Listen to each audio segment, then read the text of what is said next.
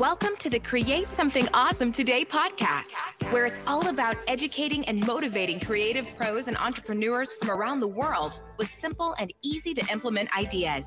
And of course, helping you create something awesome today. And now, welcome your host. He is the founder of Founder of Awesome Creator Academy, a YouTube educator, and the biggest Star Wars nerd you'll ever meet, Roberto Blake. Hey everyone, and welcome to the Create Something Awesome Today podcast. This is your host Roberto Blake, helping you create something well, awesome today. Uh, sorry about that. Queued up the intro twice there. Uh, so this is what is uh, known as the Midnight Run. This is another late night edition of the podcast. Today we're going to be talking about uh, creator mental health. Uh, this is a super important topic, and this also uh, kind of segues into why I took a week off from the podcast. The podcast is usually a Monday to Friday podcast as of um, December of 2021, and it's now December, uh, sorry, January of 2022 when I'm recording this. And so uh, the thing is, I needed to take a week off for my own mental health. Now, that didn't have to do with like burnout specifically or performance anxiety, uh, pressure or um, insecurity or any of that in particular. Although we'll we'll talk about those things, we'll definitely talk about those things. Um, this had to do with the fact that for me, um, I was going through an emotional time because unfortunately, um, my dog Tugboat uh, passed away, and uh, it was really sad. Uh, he was having a surgery that was supposed to uh, make him better. He had a, a tumor that was, um, you know, pretty big and was affecting him. Um, thank you to everybody for the condolences. Uh, I've been getting those for the last couple of days. It's definitely appreciated, but uh, you know, don't feel obligated or anything like that. And it's like I, I mostly just kind of want to get this part out of the way because it is it is really sad and it actually does make me uh, feel bad even talking about it. But I did want to put it out there and I did want to share that it's like when you have something like that happen, it throws you off and it's very difficult to keep up with your routine. It's difficult to push on. If you have a regular nine to five job, you you just have to get over it and you just have to go back to work and almost pretend like it's not affecting you and just do your job and get it done. And that's not really a good fit. And when you're a content creator, even though you're your own boss, you know, you have this tremendous opportunity, you have control of your schedule and all those things. It still nece- isn't necessarily the best thing for you to just you know take off like that. So I mean, there's not this great uh, you know wonderful answer for what to do in uh, these circumstances and how you're supposed to handle it. And don't let people tell you how you're supposed to handle it because i mean they don't they basically don't get to decide that. But whatever you need to do for your mental health is, is basically what you need to do in that situation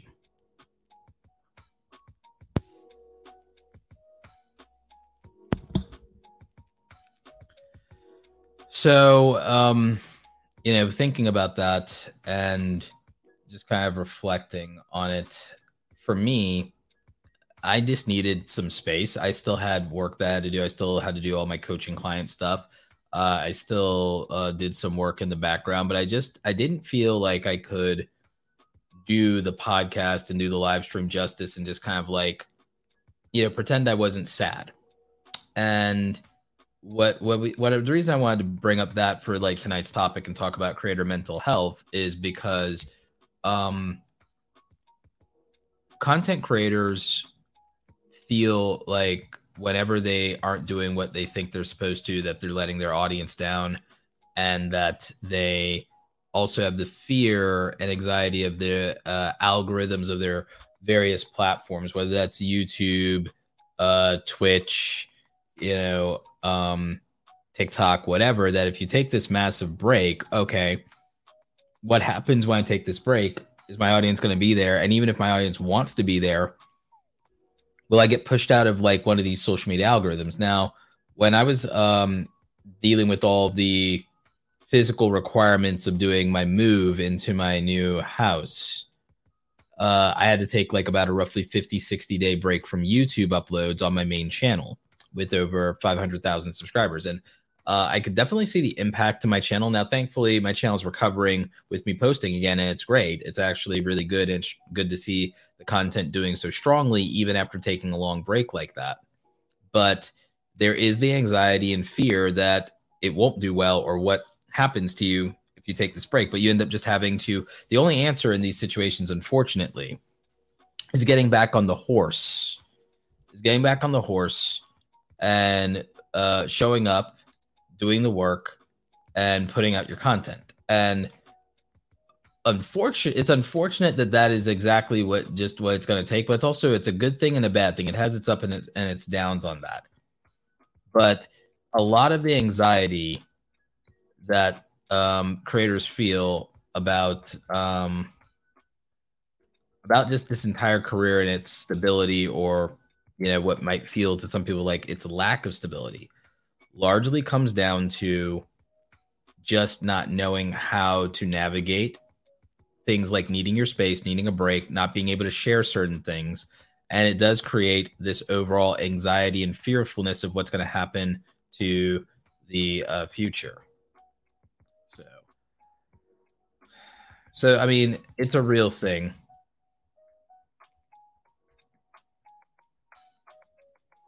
And I just kind of wanted to like put at least that part of it out there because I know that there's a lot of you, whether you're larger or smaller content creators, that you go through this all the time. The and and the and that's not and not even including okay, that's the taking a break side of it. There's a lot that we could unpack here, right? Uh, I want to acknowledge a super chat that came in during the live here from my good friend Andrew Ken, formerly of TubeBuddy, currently of Salesforce. What's up, Andrew? Uh, true words around mental health. No, absolutely. So, so let's talk about um, a different aspect of this. The anxiety thing. We all know that there's anxiety around the viability and stability. It's not just financially, but also in terms of, okay, will the audience still be there, or am I letting people down, or how will the platform treat me if I do this or do that, or don't do this or don't do that. So there's that um that part of it, right? Um, and yes, Andrew, you currently work at Salesforce, but you speak for yourself. Yes, no, that's absolutely true. See, that's a like, that's also another thing. Balance, right? The balance. So for a lot of content creators, this is a side hustle. It's not their full time gig. Most content creators, it's not their full time gig, right? It's a side hustle.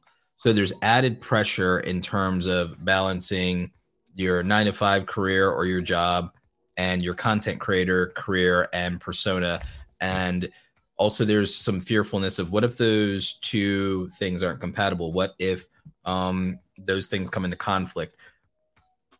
If you're young you might be like well what if my friends and my family and like people at my school find out that i'm a content creator and i'm on youtube or tiktok? What if they find my youtube? What if they find my tiktoks? What if they find my twitch stream? And so then you're worried about being judged. You're possibly worried about being bullied and people are bullied for this you know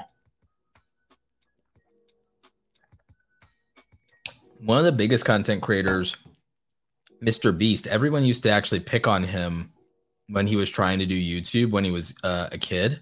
Everyone was trying to actually pick on him for doing YouTube, and all he wanted to talk about was YouTube. He was obsessed with YouTube, and he was kind of like slightly bullied for it, or at least he was criticized. And that's like not by people on the internet as much as like by like peers and other students and other kids and stuff like that, and people around him and like stuff you know so there's that aspect of it is you know for a lot of people um, this career is still not legitimate to people no matter how many uh, people are becoming millionaires becoming content creators no matter how many people are leaving their nine to five job and making $55000 a year doing something they love doing you know like uh, making $55000 a year opening pokemon cards making $55000 a year um, you know, talking about sports on the internet. Like this is things that real like making fifty five thousand dollars a year playing their favorite video game, you know, playing Minecraft or Roblox or something. People still do not take this seriously. Um, you could be making a quarter million dollars a year.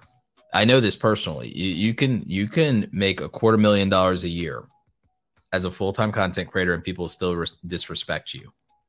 So this creates feelings of imposter syndrome, feeling unsatisfied, um, feeling a sense of unworthiness, and also feeling some resentment toward people because they're not respecting something that you're putting so much of yourself into. Artists have always experienced this, whether they're musicians, writers, every person who's ever participated in earlier versions of the creator economy has experienced this, right? So musicians have experienced this, performers, dancers, writers, poets, um, fil- uh, aspiring filmmakers, all all of it.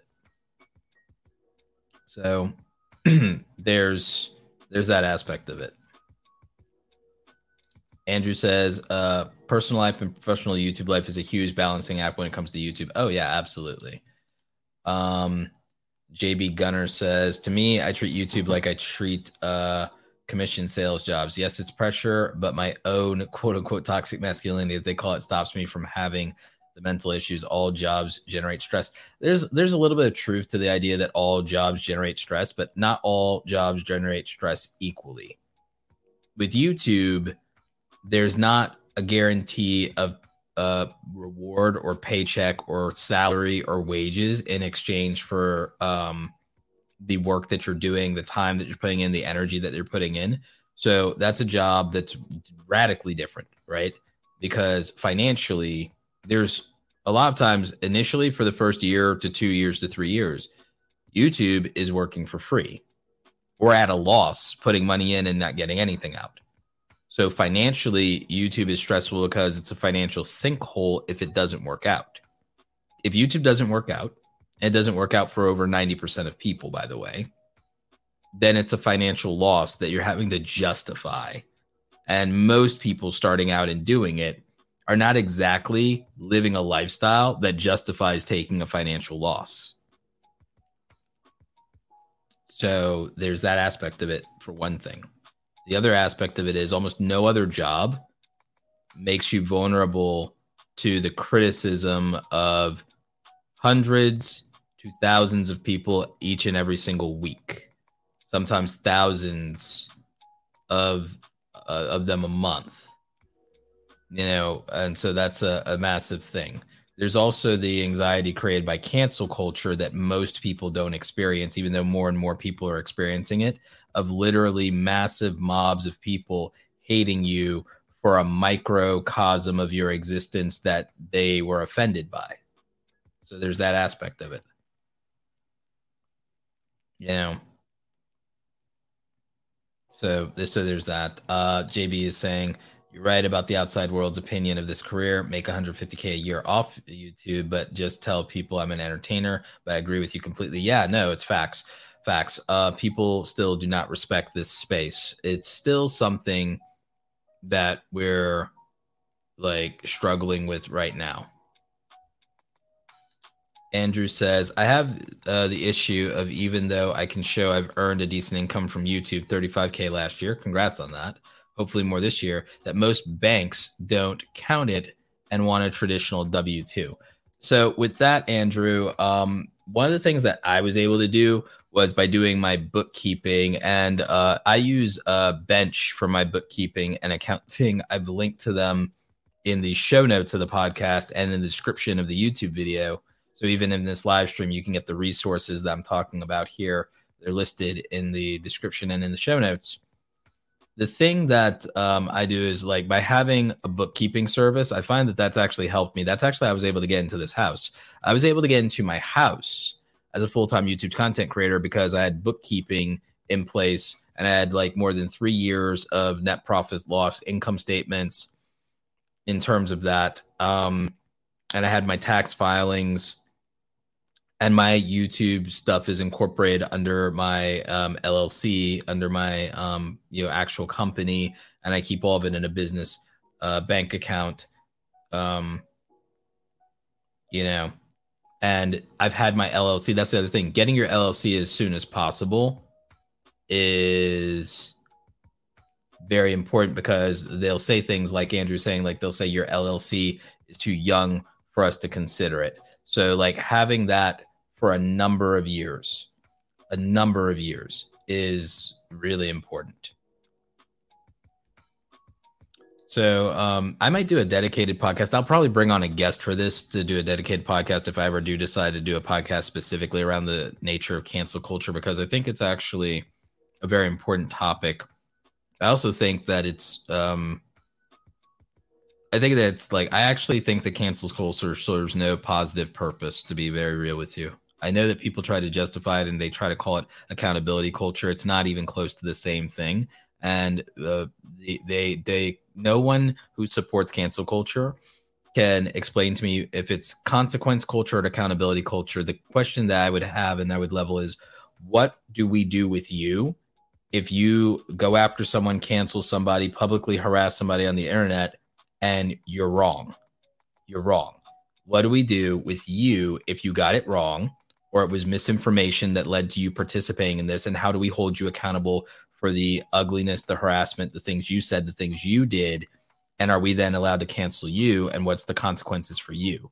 What are, are how are you going to be judged? And then people say, well, it's not about the act, it's about the power dynamics. It's like, then don't pretend that we have standards and don't pretend that you want equality because you would judge people then on their actions and on their character, not on whether you decide what's appropriate based on their power dynamic, based on their follower count or their bank account. If you're going to move the goalpost of ethics and morality based and predicated on somebody's follower account or what's in someone's bank account instead of the action itself, then you don't have a moral argument because you don't have any values if you're moving the goalpost based on what somebody does or doesn't have or your perception of their power level versus their character and the actions that they took and the material harm that it causes.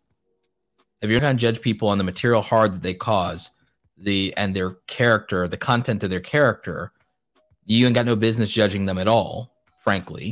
And you should keep it moving.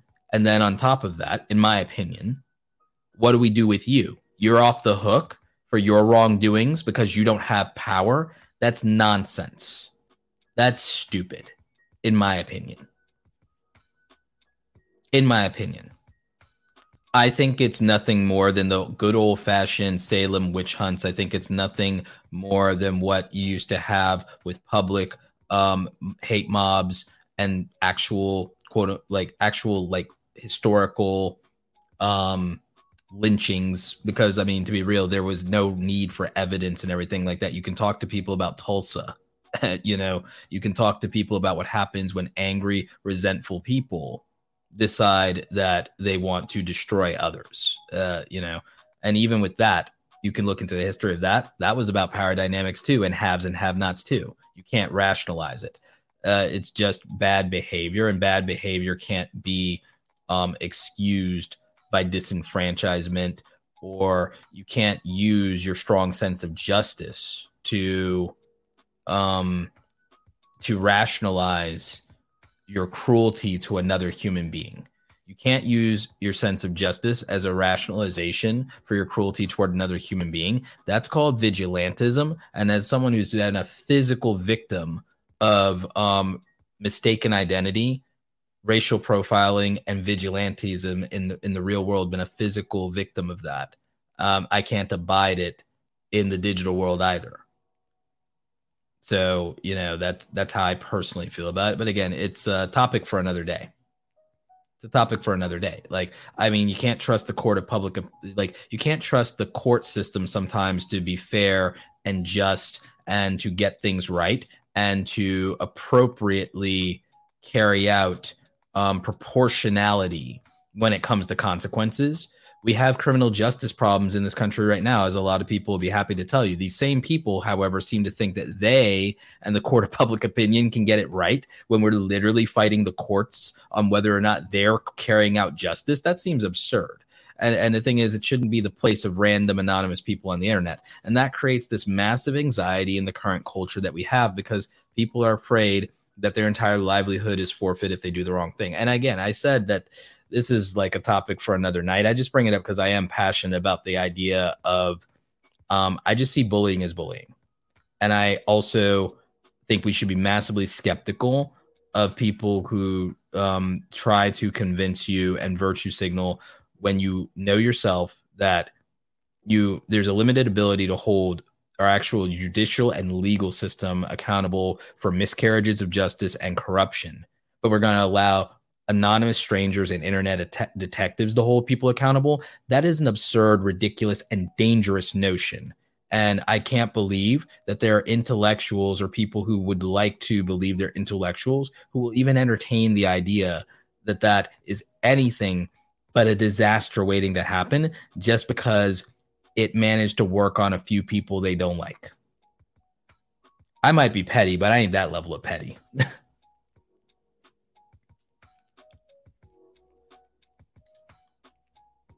uh, Tosh Point Fro coming in for the kill, hitting the nail on the head. Cancel culture just gives people that hit of adrenaline, then need not to focus on their own problems. Yeah, nope, I, I agree with that take. That's a spicy take, and I agree.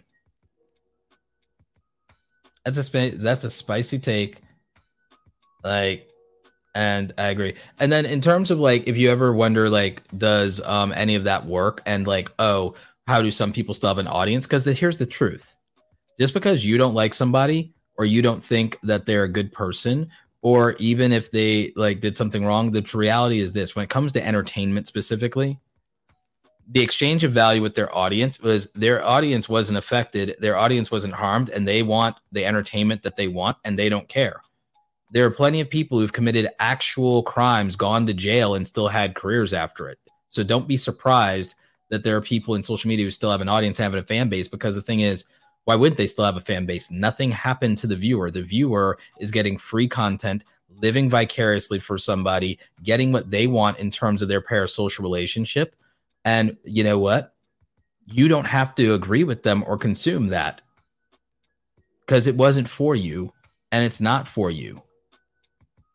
The and the people who want to like those things, they still get to like what they like and you can judge them if you want, but it's not going to really help you do anything. It's not going to accomplish anything to judge people that decide to be part of a community that you aren't going to be a part of anymore and that you can't be a part of anymore. What's what's the point of that? I mean, it's kind of like what I think about the whole NFT situation, right? You have um, people who hate, hate, and I mean vitriolically hate NFTs, like with a raging passion, like even to the point of harassing people if they even um you know, entertain the idea of getting involved with NFTs or mentioning NFTs. I've like people have been bullied, harassed, doxxed over literally just saying, yeah, I think NFTs are cool or interesting. And I'm not talking about limiting it to um just like clowning them on the internet. I'm talking about straight up. I was talking to a creator just this evening who was telling a story in a Twitter space about um somebody they were going to work with that then had to back out because their kid was being harassed because they publicly decided to support NFTs. Can you imagine believing? Can you imagine believing that we have a culture of accountability when people's answer to it is you're doing a thing I don't like? I'm going to stalk and harass your family members about you taking a position or a stance supporting a thing or doing a thing on the internet that doesn't affect me in any way if I opt out. And I'm going to justify harassing and stalking your family members, your kid, your sister, your wife, whatever. That is dumb. I'm not going to pretend to be neutral or hmm, play both sides or be nuanced. It's like, no, that's dumb and it's wrong and it's like sick. It's dumb and it's wrong and it's sick. How about that? How about that for a spicy take? How about that for a spicy take? And that's just like that's NFTs. That's not even uh like cancel culture for you actually offending people or doing something wrong. It's just literally participating in something they don't like. You might as well literally bully people for liking Pokemon, Magic the Gathering, or comic books, like in the old days, because that's all it is. It's bullying, you know? And when you think about all the reasons that creators have you know, a lot of mental health issues, let's compound it.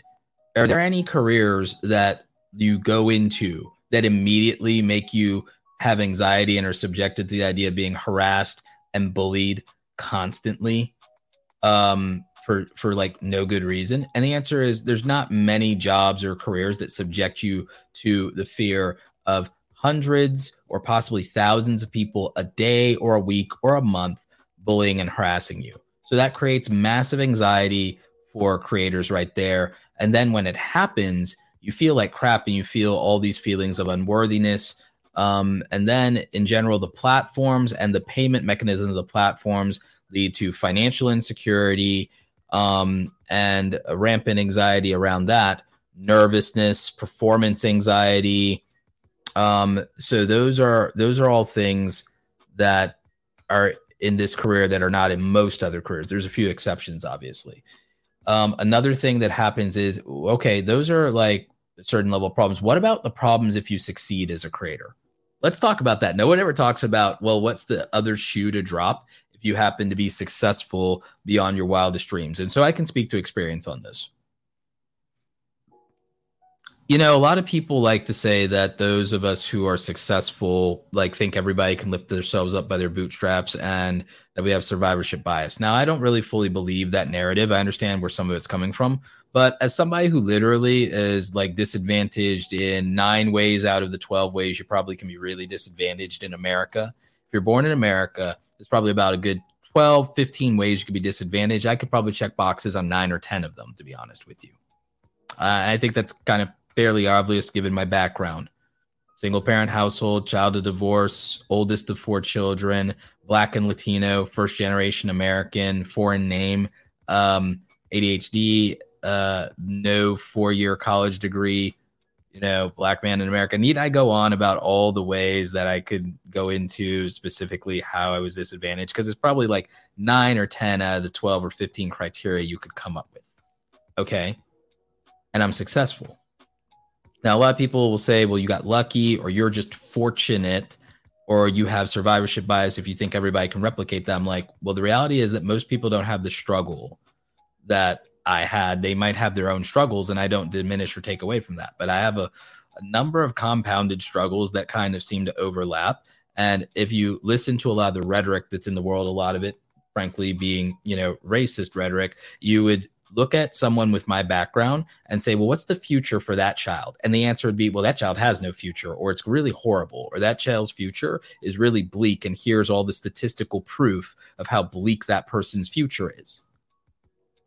And it's not that I'm like an exception that proves the rule, it's what did I do differently? And what I try to encourage people to do is I'm not saying that you can have the exact same outcomes as me. I'm saying that if you do things that I did differently than other people, that alters my fate, it's really unlikely that you'll be that statistic that everybody thinks you're going to be. And that keeps proving to be true over and over. Because the thing is, I wish people would listen to outliers that come from disadvantaged backgrounds because the here's the truth. We know something that other people don't know. We lived something that other people don't live. And we are trying to get you to live and know that same thing because you don't know what you don't know. And we out here trying to tell you we out here trying to tell you. Um, and it's and and, it's uh, important because if somebody with massive disadvantages can accomplish something, then someone without those disadvantages has every reason to believe that they can accomplish something. That's not an unreasonable thing that we're putting on them. It's not an unreasonable thing that a success that comes from if somebody is literally that rose that grows from concrete they are not putting the whole bootstraps narrative on you and there's not survivorship bias and it's not ignoring your situation and circumstances. So when people massively more disadvantaged than you succeed, it's worth pursuing and looking at how they did it. It is worth looking at how people, if they succeeded despite having more disadvantages than you, then maybe you listen to those people because just because they're successful now is not them speaking from an arbitrary position of privilege. They're speaking from a lived experience around what it takes to overcome similar or higher levels of difficulty than you might be facing right now. And that's what needs to be understood about that kind of thing. And so, like, when people overcome adversity, I think that they should be heard and believed and taken at their word on the fact that people with much less adversity probably could be doing more or doing something that can have really beneficial results or outcomes from for them because again they're not speaking out of turn they're not speaking out of turn when it comes to that. And so, um, one of those things that um, like affects me on this issue is, and the reason I bring it up is because I don't think we're speaking from survivorship bias. I think of anything, and I'm speaking partly for myself here. We speak from survivor's guilt, and we suffer with survivor's guilt. when you know that you made it and that yes, you're fortunate, but you're not lucky. When you know that you're fortunate and it's not that you're lucky, it's not random, it wasn't chance, it wasn't a coincidence, it was a consequence of specific things you did differently than other people. When you know that, there's a little bit of survivor's guilt for everybody who hasn't understood the assignment the same way. There's survivor's guilt for everybody that you try to tell or that you tried to come up with that didn't listen. When you know that, like, okay, you went this way and things worked out for you, your friends didn't listen to you and they're still stuck where they are, or your family didn't believe in you and now, you know, they're coming to you. Um, and this is not my situation with my direct immediate family not believing they always believed in me and had my back but like when other people when friends and family members who didn't believe in you come and then they want to hit you up when you was trying to tell them at the beginning and you was trying to move together and they didn't want to have your back, you feel a little bit of survivor's guilt. And that's something that a lot of content creators feel because you have to understand most successful content creators in this space, most of the successful content creators in this space came from nothing. You know? Um, and since most successful content creators in this space did come from nothing, what happens is a lot of times they get taken advantage of um, by people in their life because they feel survivor's guilt. And you see this, by the way, in mainstream too. You've always seen it with mainstream celebrities. You've seen it um, with uh, probably some of your like favorite stars. You see it with childhood actors and things like that. Childhood actors, their parents take advantage of them.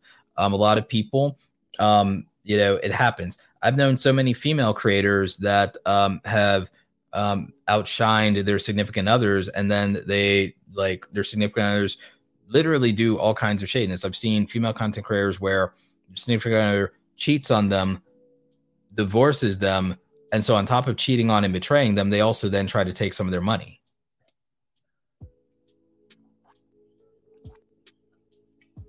that happens regardless of like gender in some situations, but I think it's like particularly heinous in a lot of situations when it comes to some of my um, colleagues, they're female content creators. It's it's especially heinous when there's like some incentive to cheat in that way, and that it's padded by not supporting your dreams, gaslighting you, making you feel insecure or unworthy, and then compounding it with levels of betrayal. That's that's like that's uh, particularly harsh. That's that's that's pretty messed up. Um, so you know, definitely need to acknowledge that one. Um, but there's a lot. So if you're successful, you have survivor's guilt. You're accused of survivorship bias, being tone deaf, disconnected, privileged. Because you make money, you're vulnerable to cancel culture because you need to be held accountable because since you're successful, you're too dangerous to be allowed to say whatever you want and not be checked on every single aspect of it. And we got to make sure that you're perfect. We got to make sure that you're behaving appropriately. We got to make sure that you're using your power correctly. We cannot have you make mistakes. We can't have you misspeak. Nope, your words have too much power. You gonna you can't be out here just saying whatever you want and affecting people and hurting people. It's like you have to be put in your place and you have to remember that we'll take away your power if you get it wrong and we'll take away your income and your livelihood and you'll have to go back to being an ordinary person because you we can't let someone we disagree with have power like that's what being successful as a content creator looks like.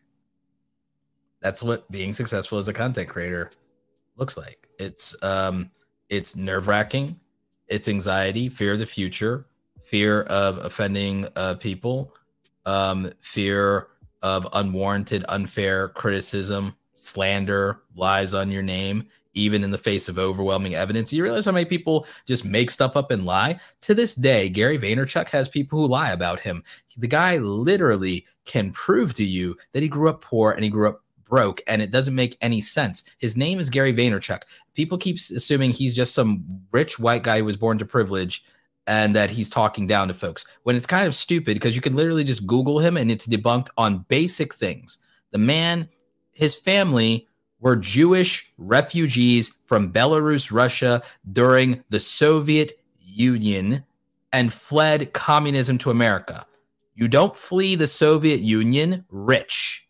Let's just get that clear. Anybody can do a history lesson? No, you don't flee the Soviet Union and communism back in the 70s or 80s and come to America rich. So, no, he wasn't born rich. He didn't grow up rich. He grew up poor specifically. You want to talk about privilege? How privileged can you be when you literally have to flee your country, stop speaking your language because you're going to be discriminated against in America for being Russian?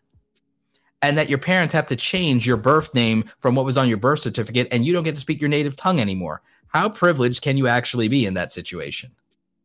And then you're discriminated against on two fronts. You're Russian. No, three fronts. You're Russian. You're not American enough and you're Jewish. What privilege? Like so it's it's just so weird that people can make up things and enough people will accept it as truth when it's verifiably or demonstrably false or when it's like kind of obvious that it's like no, just common sense that's not true and people will triple down. So, you know, you don't even have the truth on your side anymore. Um, it's all really a game of how do people feel about you? How popular can you be? The mental health of uh, YouTube, TikTok, Twitter, Instagram, all of this is a combination of you have uh, body issues in terms of being judged on everything for your appearance. Every time, every time I uh, collab with a female content creator, I have to go through the comments because people comment on their appearance and being inappropriate. Then you have to deal with the sexual harassment part of it. Every time I collab with a female content creator, there's always things in the comments, and some people are being innocent and stuff like that. But there's always some things in the comments, and people have to make something that's completely innocent. They have to make it sexual for some reason the minute a female content creator gets involved.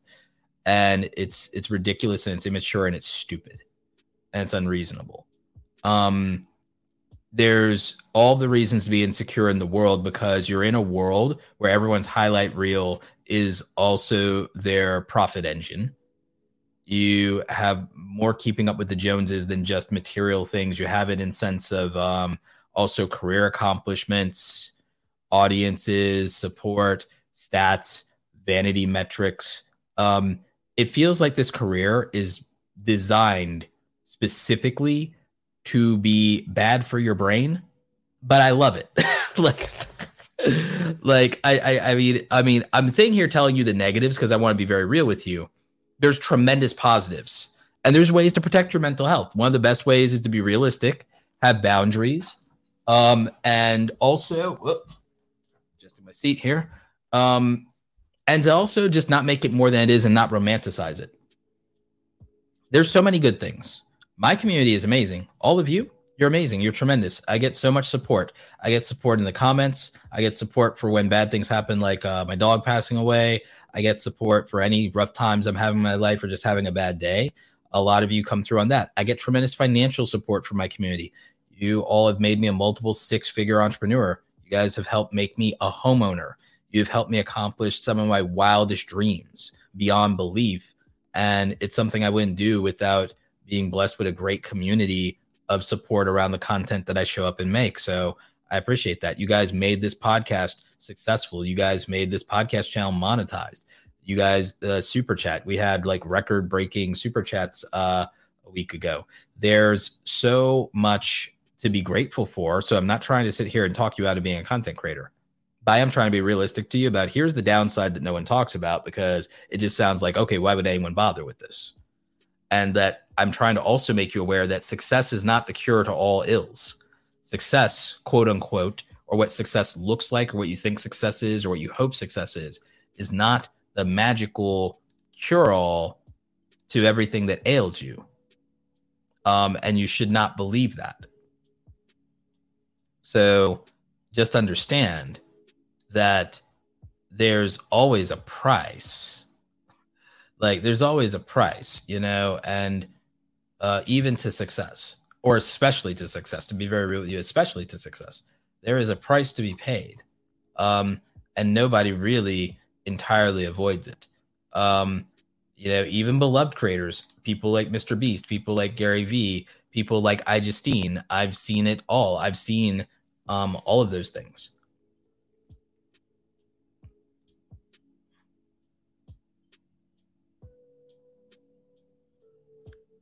Um, Johnny brought up something here in the chat. Johnny um, brought up that um, let's not forget being friends with another YouTube content creator who had baseless claims made against them. The proverbial fallout could affect one's own success. You know, I've seen that. I've also seen that. I've also seen people sell out their friends and then um, there is a such thing as oh well we uh, the, the protocol of distancing yourself from the controversial thing maybe supporting people in private in the back end it happens and it's this weird unfortunate thing is this weird unfortunate thing happens in a, diff- a couple of different industries as well uh, but it's always been um, annoying to me because again it's just this unreasonable thing i've seen people harass uh, people's friends, family members, significant others, try to isolate them. What do people think they're doing? What's the consequence? What are you trying to do? You're trying to compel people into the behavior you want them to have without their consent. You're trying to compel their words, their apology, their behavior. It's like, well, that's not a reasonable thing to do. And it's not something that mentally healthy people would do. So that's like a really bad thing to try to do to try to control people and to isolate them and to impact their life and their relationship, especially someone who's a stranger who's in many cases never even interacted with you. That is not behavior that would be considered if if this was happening to people and it was happening um, within the ecosystem of let's say a school or workplace, the people participating in that would be reprimanded.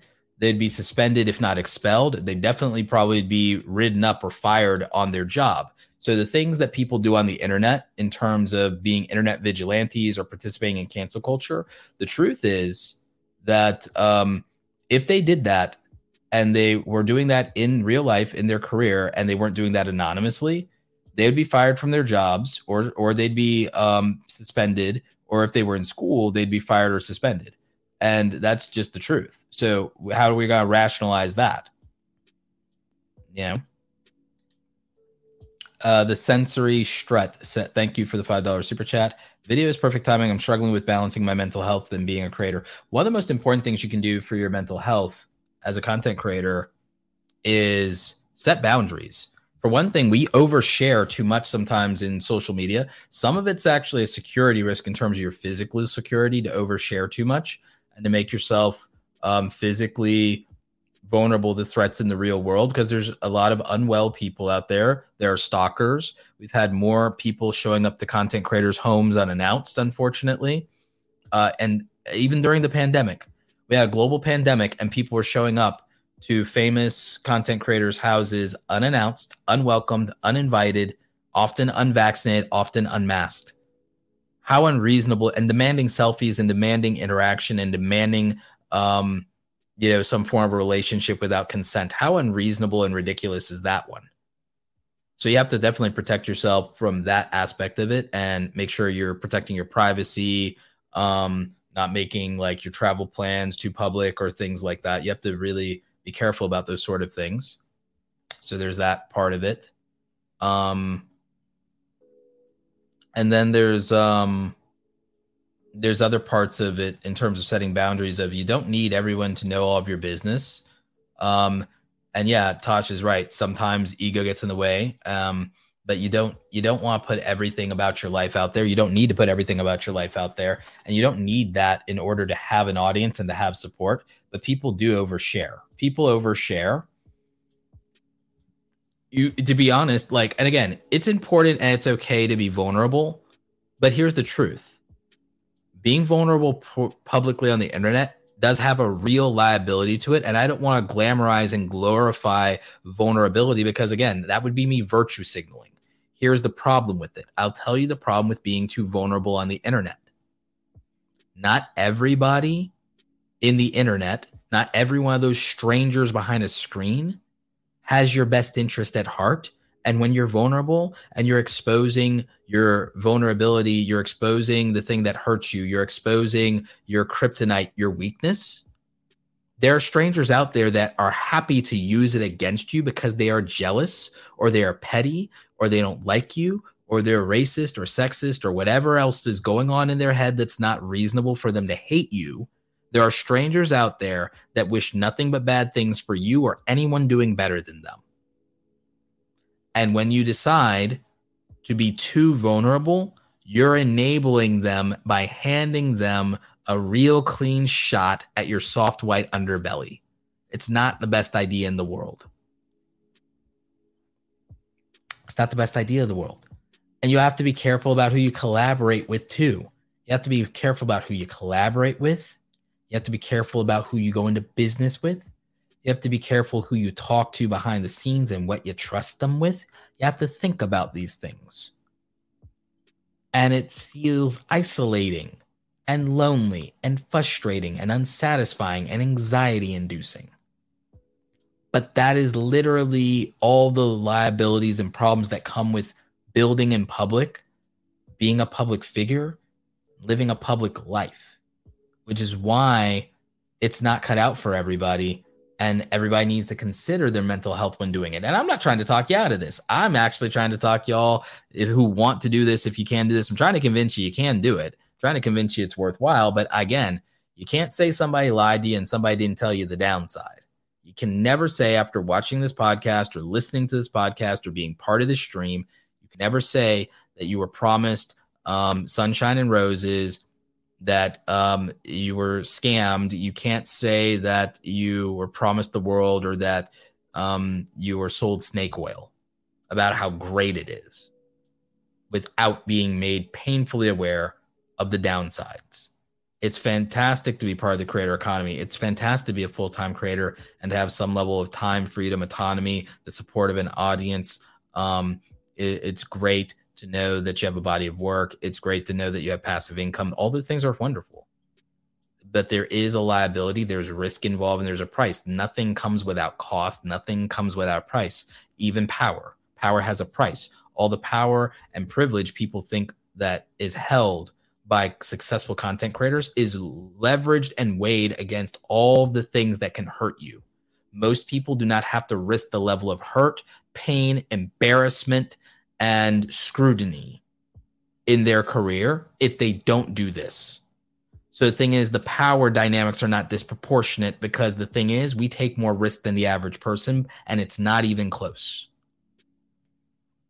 If you are a content creator, you are taking a bigger risk than most people. Because yeah, like the thing is, if you risk injury or something like that, if it's not too severe, physical injury, if it's not too severe, you have a chance of recovering. If you don't, also people understand what the damage is. But if you have a reputation based career and reputation based business, you may never recover from injury of that. And the thing is, there won't be any sympathy for you.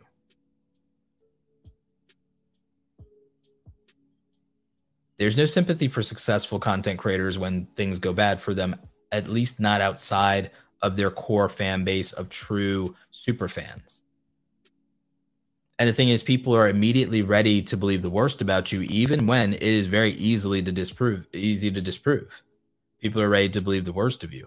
I've seen so many instances of that with people. Um, and it's unfortunate. I've seen that with like even beloved creators like Mr. Beast even beloved creators like iJustine, Marques Brownlee. I've seen it. I've seen people come at them. I've seen people come after them. I've even seen the media come after Mr. Beast. So there's like, it's not enough to say, well, you don't have to worry about anything if you're just a good person or you just do the right thing. That's not true. There are enough things in the real world to where people should have had enough experiences to know that no, you're not safe just because you're a good person. Nobody should be naive or foolish enough to think that that's true. That's not true in the real world. Um, that's not going to be true in the digital world either. And I can tell you, I can tell you, uh, yeah, being innocent doesn't have nothing to do with it. You can be innocent all you want, and it's not a shield. You can be innocent all you want, it's not a shield. You can be a good person all you want, it's not a shield. You can be in the right all you want, it's not a shield. Geez, I sound overly negative. um, but uh, again, I'm I'm just trying to be very candid.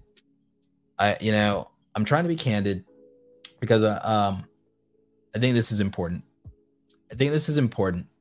I think a lot of you need to hear this. Um, and I hope it's not coming across as me being like overly negative or cynical in any way. Um, I'm just trying to make sure that I give you both sides of the story here and I give you the truth that when you're struggling, if you're successful, let's say you're a successful content creator, let's say you're making six figures, let's say you're making $150,000 a year, and then you um, announce to the world that you're having some mental issues, some mental health issues, you're having um, anxiety, you're having any kind of struggle, you're going to have support from your audience, but you're not going to have support from most people. And most people are going to just say, "Well, why are you complaining? I wish I had your problems." They're they'll when you're successful, your problems will be invalidated by everybody because of relativism. They will compare themselves and say, "Oh yeah, I wish I had your problems," but they don't have to live with them, so that is literally an easy for you to say. They'll say it's easy for you to say anything because of your power, your privilege, your prestige, your circumstances, your bank account but they will completely invalidate your humanity, your feelings, your struggles, your hardship, anything that your your pain, your pain. They will invalidate any of that and say, "Well, at least you have money," as if that is the answer. And these people will then sit there and they will use, "Oh, people only care about money" as a criticism when they're projecting because they are so quick to dismiss your problems by saying your money should comfort you, then they get mad at people and say that people are only pursuing or care about money. Well, like, all right, if people are only pursuing or only care about money or the money's all that matters to them, like, you shouldn't be complaining because whenever they try to express a pain or an emotion or a feeling that money cannot solve, you tell them that they shouldn't feel bad because they have money. So, who is it that's worshiping money? Who is it that's worshiping money? Because, as best as I can tell, people who don't have it worship money People, money is worshiped by people who don't have it. People who have it learn a painful lesson from Mother Nature and Father Time immediately about what money can't do for them. People who ever are fortunate or blessed enough to get a reasonable amount of money or even an unreasonable amount of money immediately are humbled by Mother Nature and Father Time in some way, shape, or form. It doesn't need anybody else's help. And they immediately learn the limitations of what money can and cannot do for you. The only people who think money is all powerful are people who don't have it or don't have enough of it. Only people who don't have enough money think that money is all powerful. They're the only ones worshiping money because I promise you that anyone who's ever acquired a reasonable amount of money or an unreasonable amount of money has had the experience of how Mother Nature and Father Time will immediately show you, will immediately show you what money cannot do for you. And it will show you in the form of some type of pain and some kind of experience that it cannot accommodate, that it cannot accommodate. And I know that the simple answer would be like, okay, well, why should we care what strangers on the internet think about us? We're human beings. We're going to care what people think about us. And if you don't think strangers on the internet can hurt you, I beg to differ. Look at people whose entire careers have been destroyed by mobs of people on the internet. To some extent, it does matter what these people think because they can cause material consequences in your life. And also, just remember that some of these people on the internet, you don't know who they are, and sometimes they show up in real life. Just remember, I talked about it earlier. Some people on the internet are unwell, and some people are entitled. In the most benign circumstances, it's people who show up um, at people's um, place of business or people's day job. I had a, I had a female content creator, a friend of mine. She was still working her nine to five job. She had about 500,000 subscribers. She had 500,000 subscribers but still was keeping her day job because it was LA, because it was LA. So the money wasn't, you know, so good, like comparatively. So she wasn't transitioning yet to be, she was on her way to being a full time content creator. She hadn't left her full daytime job yet. So some dude found out where she worked, um, was able to somehow internet detective piece it together. And he kept showing up at her job because you know, he had contrived in his head a parasocial relationship where he thought they were friends without her even really interacting with them online, really like at all, you know, and so why care what some of these people on the internet think? Oh, gee, I uh, like I don't know. Like uh, maybe because the the lines between we we can say that it's not the real world, we can say it's not a real place all we want, but it's like I don't know that that's true anymore as this stuff becomes more integrated into everyday life. As this stuff becomes more integrated into everyday life, when you see Twitter threads scrolling across the view or across CNN, it becomes harder and harder every day to make the argument that Twitter, for example, is not real life. When news articles are reporting on TikTok trends, it's harder to say it's not real the real world. It's harder to not say it's not the real world. When you have kids being expelled or hospitalized for trends on TikTok, it's harder to say it's not the real world. So why care what people on the internet think? It's because it can have material consequences at this point. Like it's it's it's like it's material consequences. Um and it's also things like harassment, bullying, and online hate mobs are just a bad thing. And again, not everyone has the mental wherewithal. Some people are mentally stronger than others. That's a true. Um, and you know, there's there's you know there's there you know there's that part of it. Um, somebody's saying I disagree. I've had mon- enough money all my life, and there hasn't been a thing money couldn't help me with. Though I guess it's about expectations. You know what? When I lost my grandmother, it's like, hmm, well, that's definitely something money's not a cure for. That's the obvious one. So I'm not dunking on anyone. It's like the obvious one is it's like, hmm, money can't bring back the dead. Sometimes there's health issues that enough money can't solve. I mean, again, I started the stream and talked about how unfortunate it was I lost uh, my dog Tugboat. You know, it's like I thought that money was going to be able to help me make my dog's life happier because my dog had this like massive stomach tumor that was moving around his um, organs. It was he was sometimes crying at night in pain. Um, I wanted to help him. I had the money to help him. I had him get a surgery that I felt was going to like make his life better, and he didn't survive the surgery. Money can't fix everything.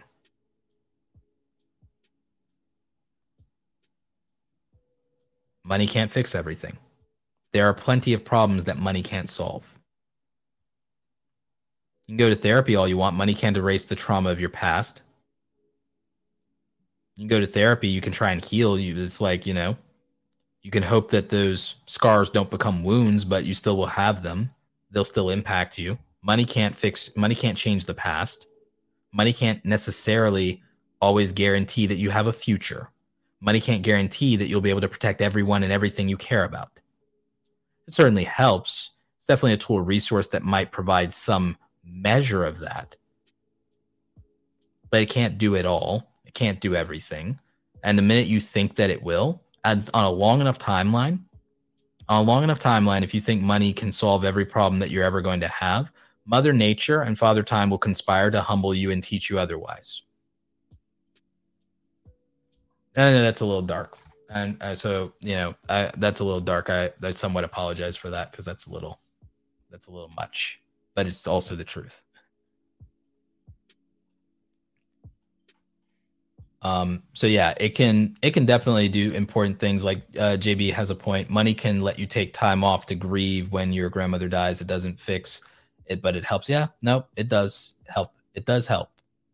But you know, it's uh, it's a lot.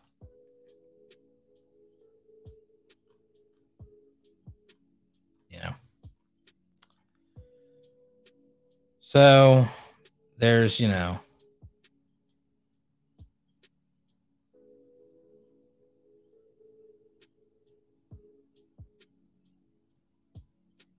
yeah, there's there's a lot to consider about you know doing this uh, for a living, you know, and you just have to um, set boundaries and be realistic about things. I mean, one of the boundaries you definitely set on like, well, um, just because people support you sometimes they're not entitled to access to your energy or your time. There is a such thing as entitlement there, and you have to set those boundaries. People are not also entitled to every aspect or the details of your life.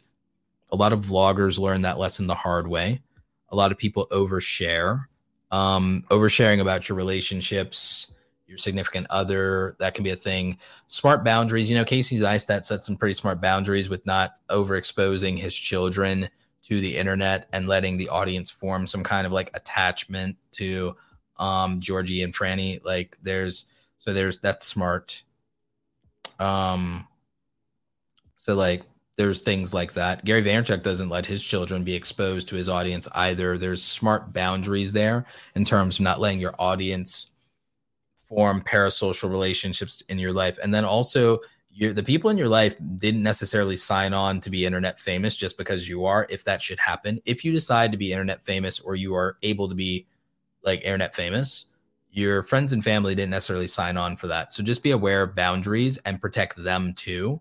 Um, and also realize that hey not everybody should also have access to your audience. Some people take advantage of you for access to your audience. So be aware of that. Um JB says, um, let's talk about the hours that takes now that that's the real mental stress. A little more time we have on camera. Oh, yeah, um, definitely. So, one of the things that we could definitely talk about is the hours and the toll it takes on you. Twitch streamers really um, have it rough. Yeah, they really have it rough.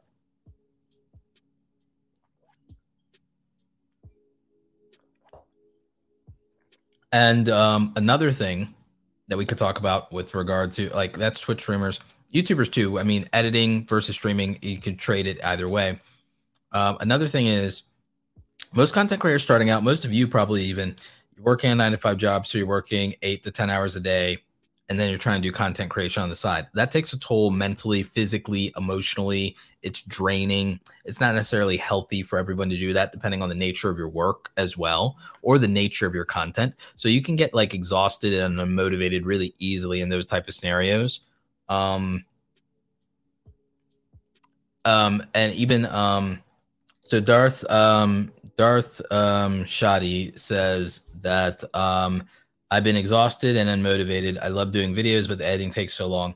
So yeah, um, editing can be a bottleneck, and sometimes I've had that issue. Um, so like for me, again, the thing I love is I love this podcast. I love the podcast more than anything these days. Um, I love streaming. I love the podcast. I love being a podcaster. I love being a streamer, largely because I like, oh, when it's done, it's done. The editing is like out of the way. But I've also learned something about the editing process for me, for my content. The editing process for my content, I've learned that I can simplify some of the editing, and that actually helps quite a bit. And I feel a lot better about it. I've also realized um, I don't have to over edit my content for all of you to appreciate it. And that really helps too.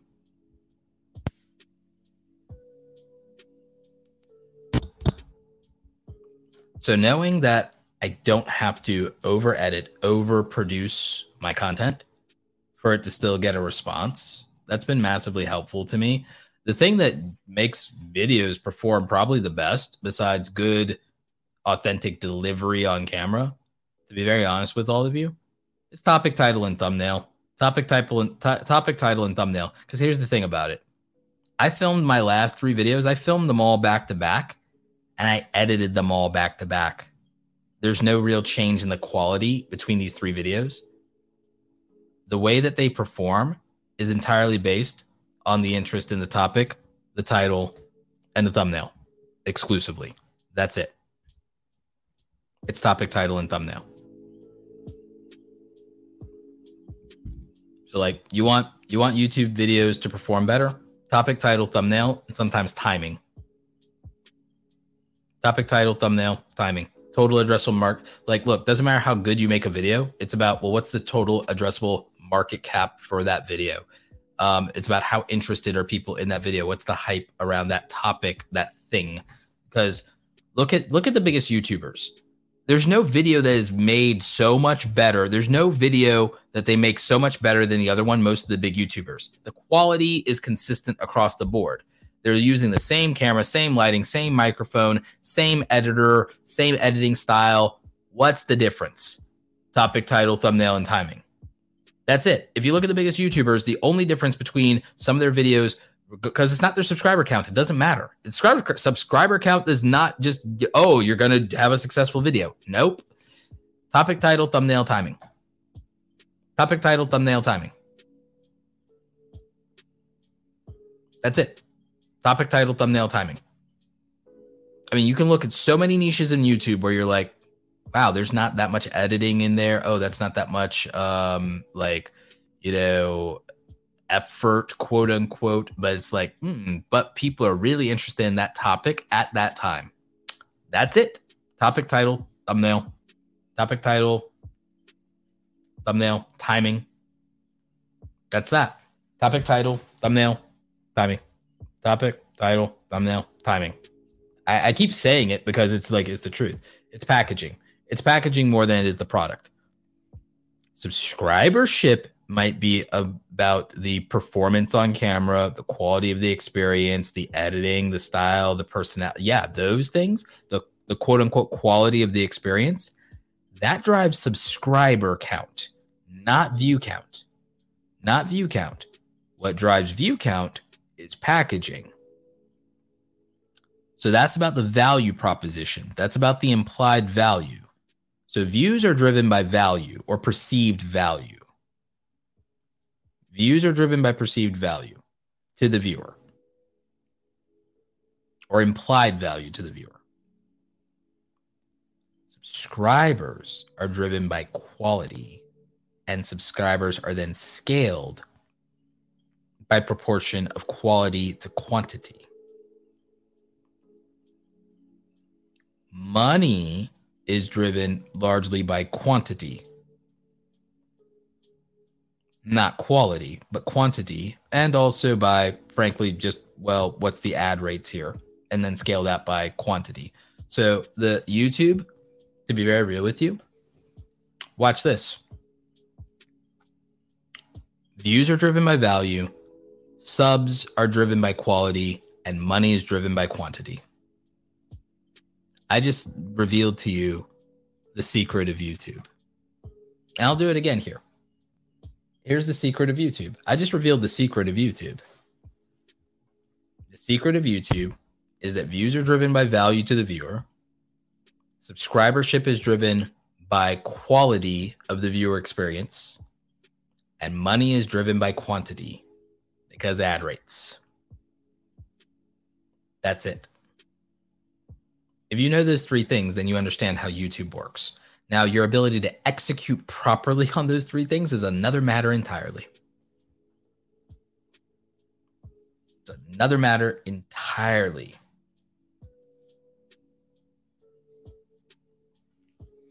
Um, learn Spanish well says, I know, I know. Um, it's the society we live in, but I can't help but think sometimes, why do I even bother? It seems educational channels have a steep hill to climb. Uh, they, uh, not as much as you think, and not in my opinion. In my opinion, education content is probably the easiest to figure out. Education content has is the easiest to figure out. It has the most longevity and sustainability. Is the least vulnerable to cancel culture. It's the least vulnerable to long breaks. It is the least vulnerable to um, a lack of guaranteed viewership because it has search in its favor um, education content is the most sustainable, viable, long term content. It's just a cold start, but it's actually better than entertainment because entertainment is a matter of taste. It can go out of style, it could become inappropriate later. Entertainment is just sprinting by comparison, and not in every single case. But you can't compare yourself to superficial content your path to success, if you're the chess team captain or you're the nerd or you're the AV club person or whatever, you can't compare yourself to the jock. You're not playing the same game. So the superficial thing, the way that they earn uh, praise, the way that they earn um, their scholarship, it has nothing to do with you. If you're getting a scholarship on your grades and on those merits, what somebody gets for their athletic ability has nothing to do with you. So it doesn't matter. So the, the, you're the one getting yourself discouraged, and you have to take some responsibility for that, and you have to act appropriately. Grass is always greener if you think that way.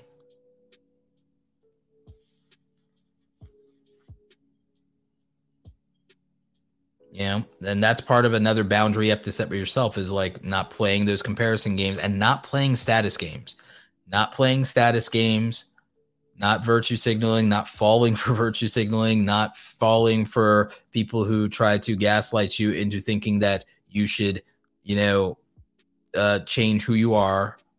There's like you you just need to focus on your goals, refine your process and your methods, make data driven decisions, um, believe in what you're doing, stay the course, but be adaptable and not rigid, and don't be overly stubborn be adaptable.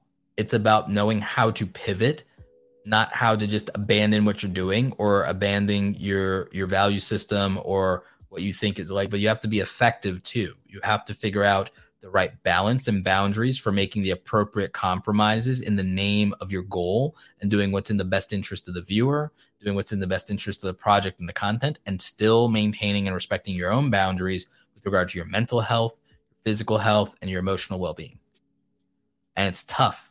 I didn't say it'd be easy, but I am telling you, I think it's worth it. It's worth it. It's just that it's not going to be easy. It's not to be easy. And that's, you know, that's how it is.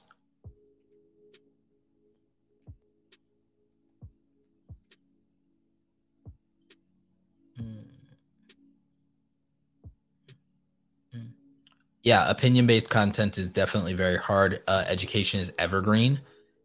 Education, in my opinion, uh, this is a subject for another day, but I'll be real with y'all. All right, so there's three types of content. There's really three types of content on YouTube, and I'm not talking about um, uh, help slash search content, community slash hub content, and then um, hero slash spectacle content. That's not what I'm talking about, by the way. It's not what I'm talking about when I say there's three types of content on YouTube, although I could be. But three types of content on YouTube, the real three types of content on YouTube entertainment, education, and lifestyle. Entertainment, education, and lifestyle are the three types of content on YouTube.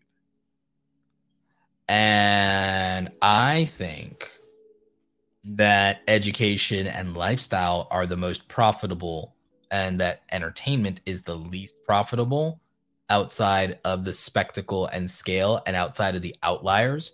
So the thing is, the richest content creator, the richest content creators, but the smallest pool of the most rich content creators are all purely entertainment.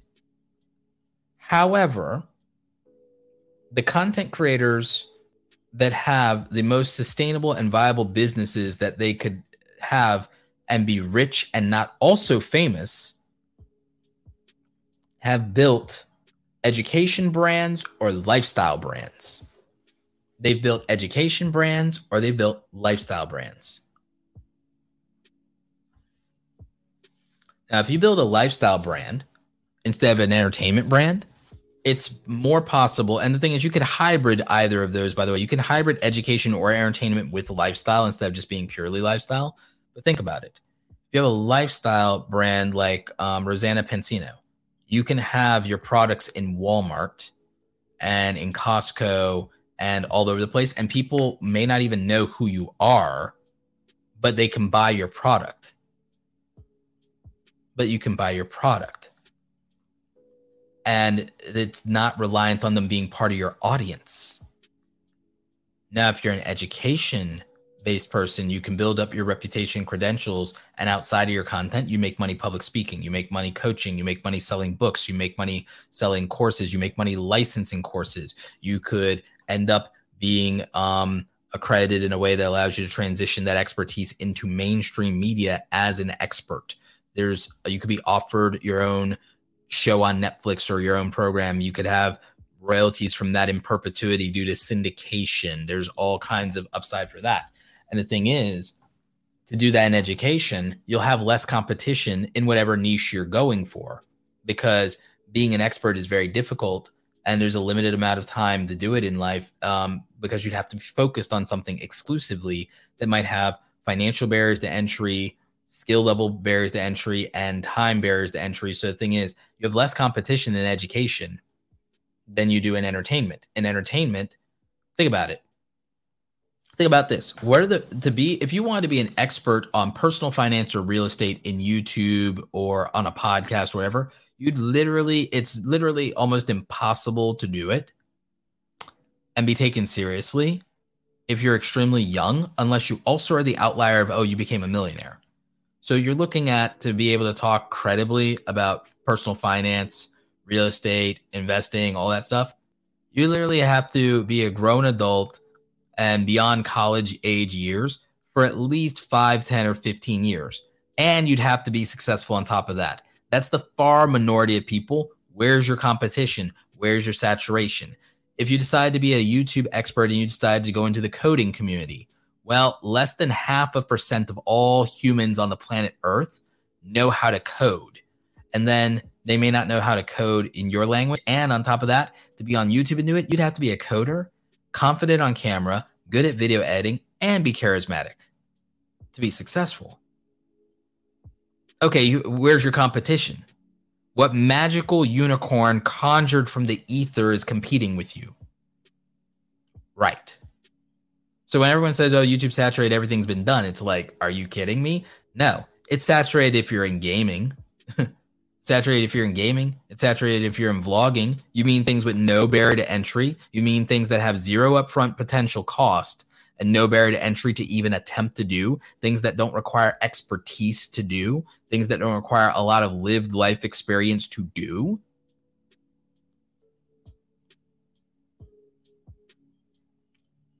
So, narrowing the field to something that is not as easy to duplicate, replicate, or even compete in makes it very viable and financially lucrative to do something because of um, that that narrowness of the field, so to speak right?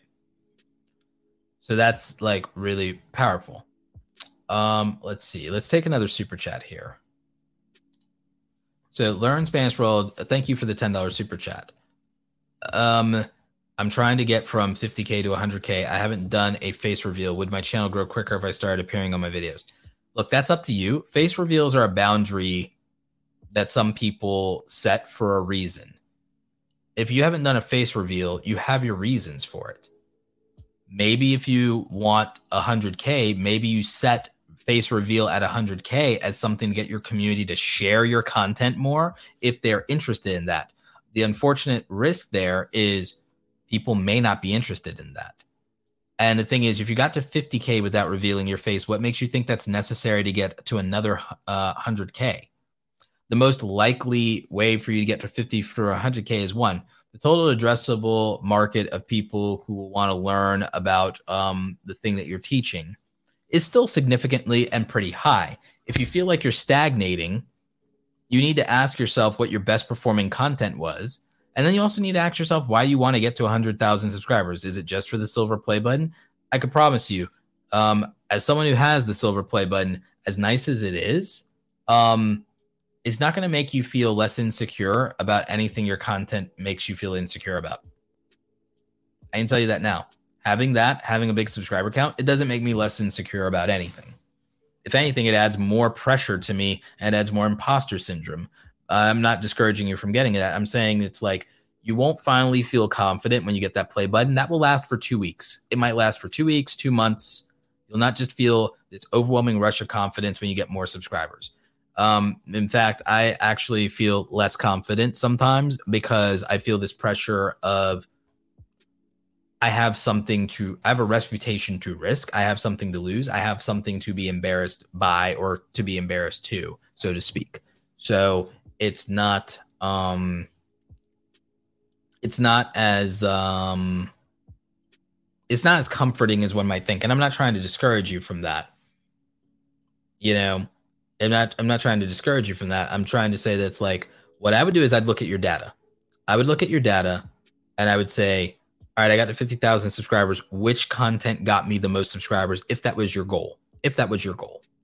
To be very real, for most of you, if you're in that category, if you're at 50,000 subscribers, you might think your goal should be a silver play button. I would encourage you to say, my goal is I want to double the amount of money that I'm making, or I want to go full time from this. 100,000 subscribers is a nice trophy. It's a nice status symbol. It's nice social proof. It can be leveraged in some ways. I'm not saying it can't. I'm saying for most of you, what's more significant to your life is going to be cash flow, not clout.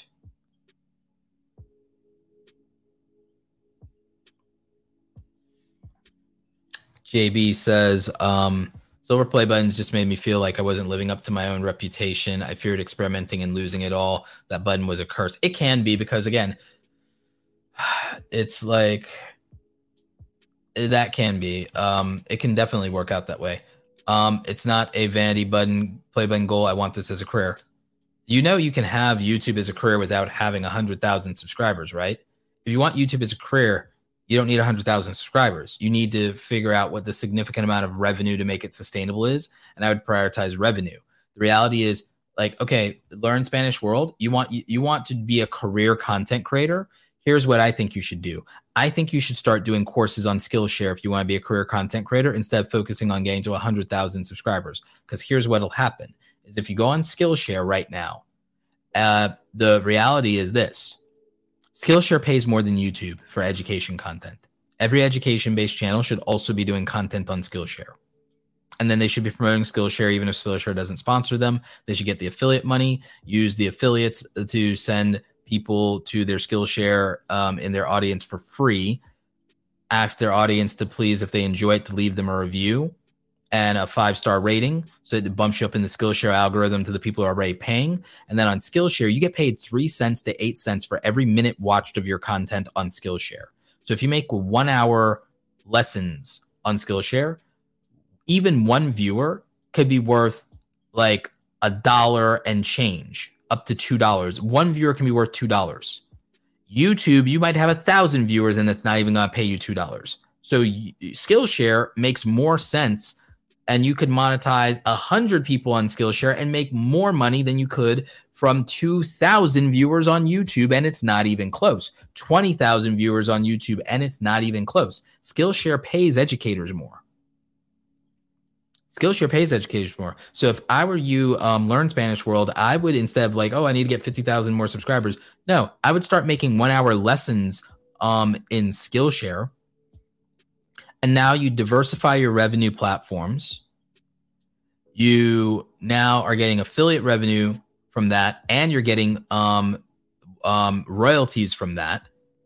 Now you're diversified aside from YouTube ad revenue, and now you're financially viable as a creator, and um, you have more passive income because once the courses are in place, you're not hustling to make more stuff as much as you are just to promote something that pays promoting something that is now built and can pay you is a much easier way to make money than to keep hustling and making content.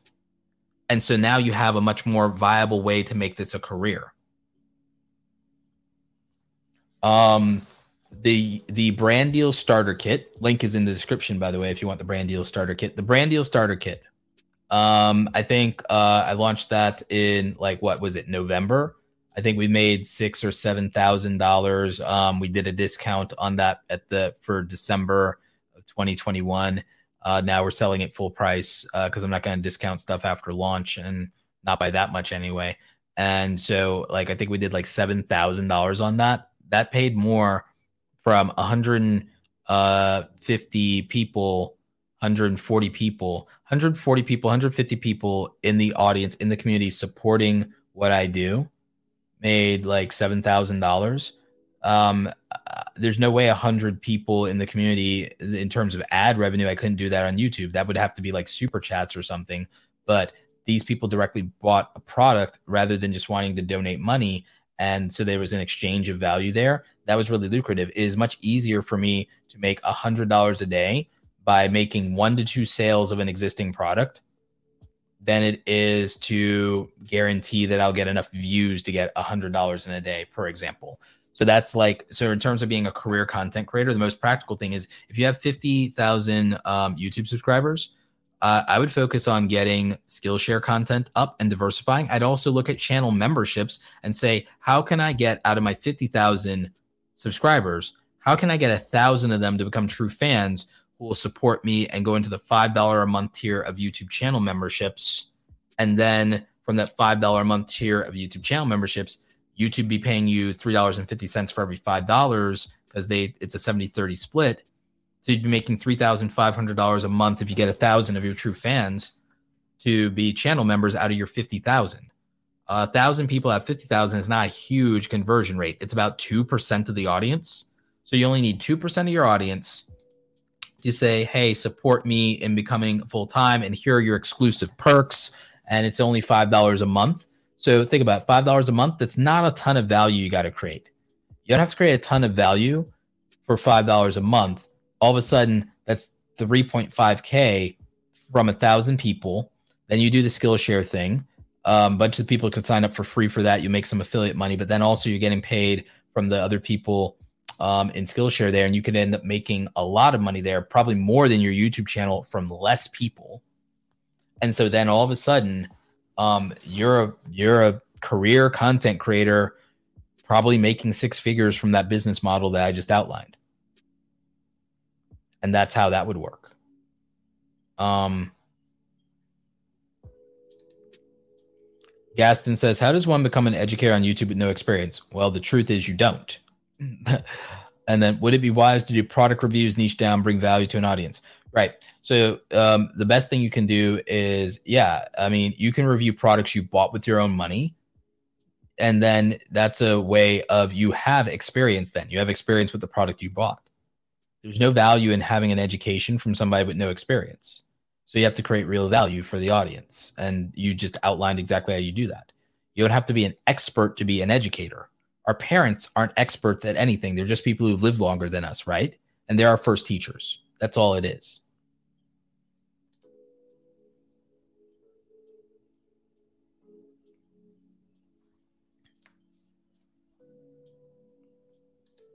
Uh, Frost says, ideally, I just grow my YouTube so I can convert more people to other platforms that pay more and I just have AdSense as bonus. That's what I do, homie. Shout out to Frost. Frost has actually helped make um, some of the uh, beats for Zenbuster Music um, as a producer. Uh, this isn't one of Frost uh, beats here, but this is definitely uh, some of the music from uh, Zenbuster, my music channel. Um, in fact, actually, let's play one of uh, frost beats here in the background. There we go. It's probably the most popular one on the music channel. By the way, if you guys want to support the music channel, you can go to youtube.com slash zenbuster, Z-E-N-B-U-S-T-E-R, and that is my music channel. Um, we got some copyright free tunes for you to enjoy, and it's good stuff. Help you relax, lessen your anxiety.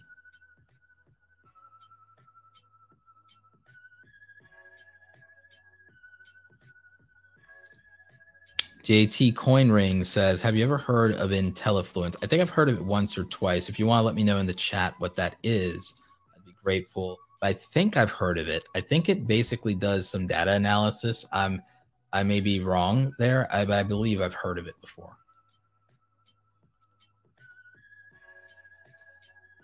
But yeah, I think um, in terms of making this uh, a, a, a career that's viable and sustainable for your mental health and that can support you financially. Um, I think that a lot of it comes down to just setting boundaries, to be honest with you. I think setting boundaries and letting um, you know people know what your needs are, making sure you have a support system in your life. Like I'll tell you the truth. Here's how I think you accomplish being more mentally healthy as a content creator. If you want to be more he- healthy as a content creator, um, have structure in your life, have systems to be reliable for you, have a support system of some kind, and then set healthy boundaries. You know, and and also set healthy expectations for yourself um, about your career and about your lifestyle as a content creator. And I think that's probably the best thing you can honestly do. And I think that that will make a real difference for your mental health and for your overall well-being. I think that that's um I think that that's probably the best way to go about it. To be real with you.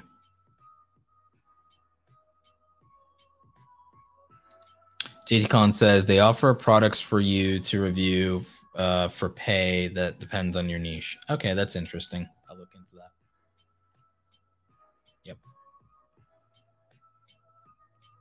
But I think that's going to uh, be it for um, the stream. If you're in the live audience uh, and not just listening to the audio podcast on Apple, Google, Spotify, or any of their place podcasts may be found, if you're in the live audience, you'll want to stay tuned. But other than that, if you're in the audio only listening audience, I thank you for tuning in. Please leave us a rating and review.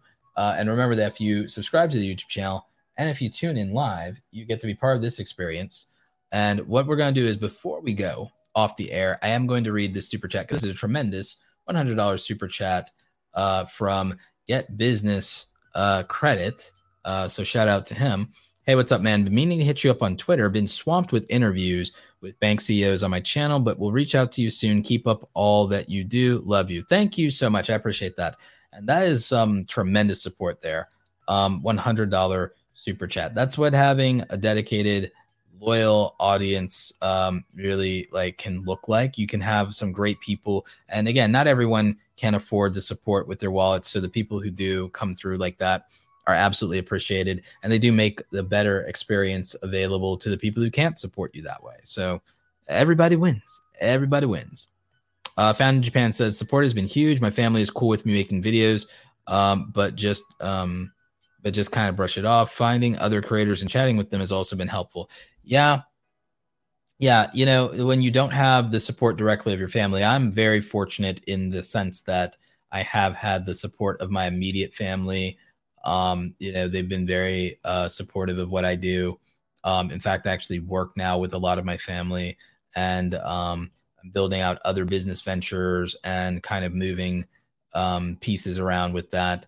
And so, there's um thank you for that melly cinco. Roberto is experienced and honest. Yeah appreciate you.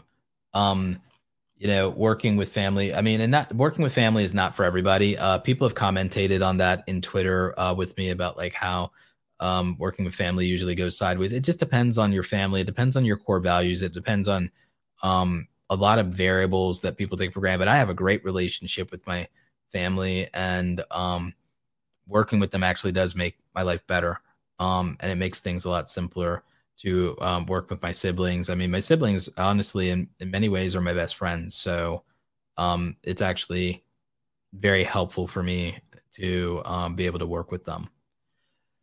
And they actually have skills that I don't have. So it actually is very practical for me to do that. Um, so, yeah, the the the reality is that you have to figure out a way to work, a way to live, and a, and something that makes sense for you, and then you just do the best you can. And I think that's a great place to end it for uh, this evening's stream. So thank you for that. If you are in the live viewing YouTube audience, stay tuned episode has ended, but your creative journey continues.